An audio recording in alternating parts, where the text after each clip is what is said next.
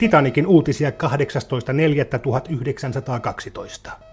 RMS Titanicilta pelastuneet matkalaiset ovat tänään saapuneet RMS Carpathialla New Yorkiin paikalle kerääntyneen noin 35 000 hengen yleisön odottaessa heitä satamalaiturilla 54. Myös lehdistö oli saapujia vastassa ja valokuvakoneiden magnesiumjauheen välähdykset saattoivat jopa hämmentää maihin astuvia pelastuneita.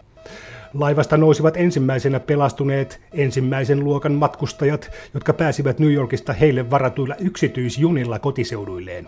Sen jälkeen maihin pääsivät toisen luokan matkustajat.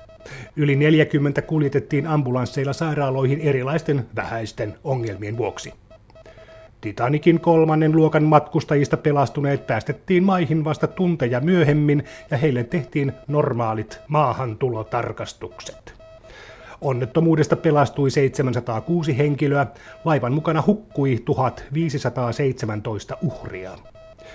Kaiken kaikkiaan 43 suomalaisen siirtolaisen taival päättyi siis Atlantin pohjaan.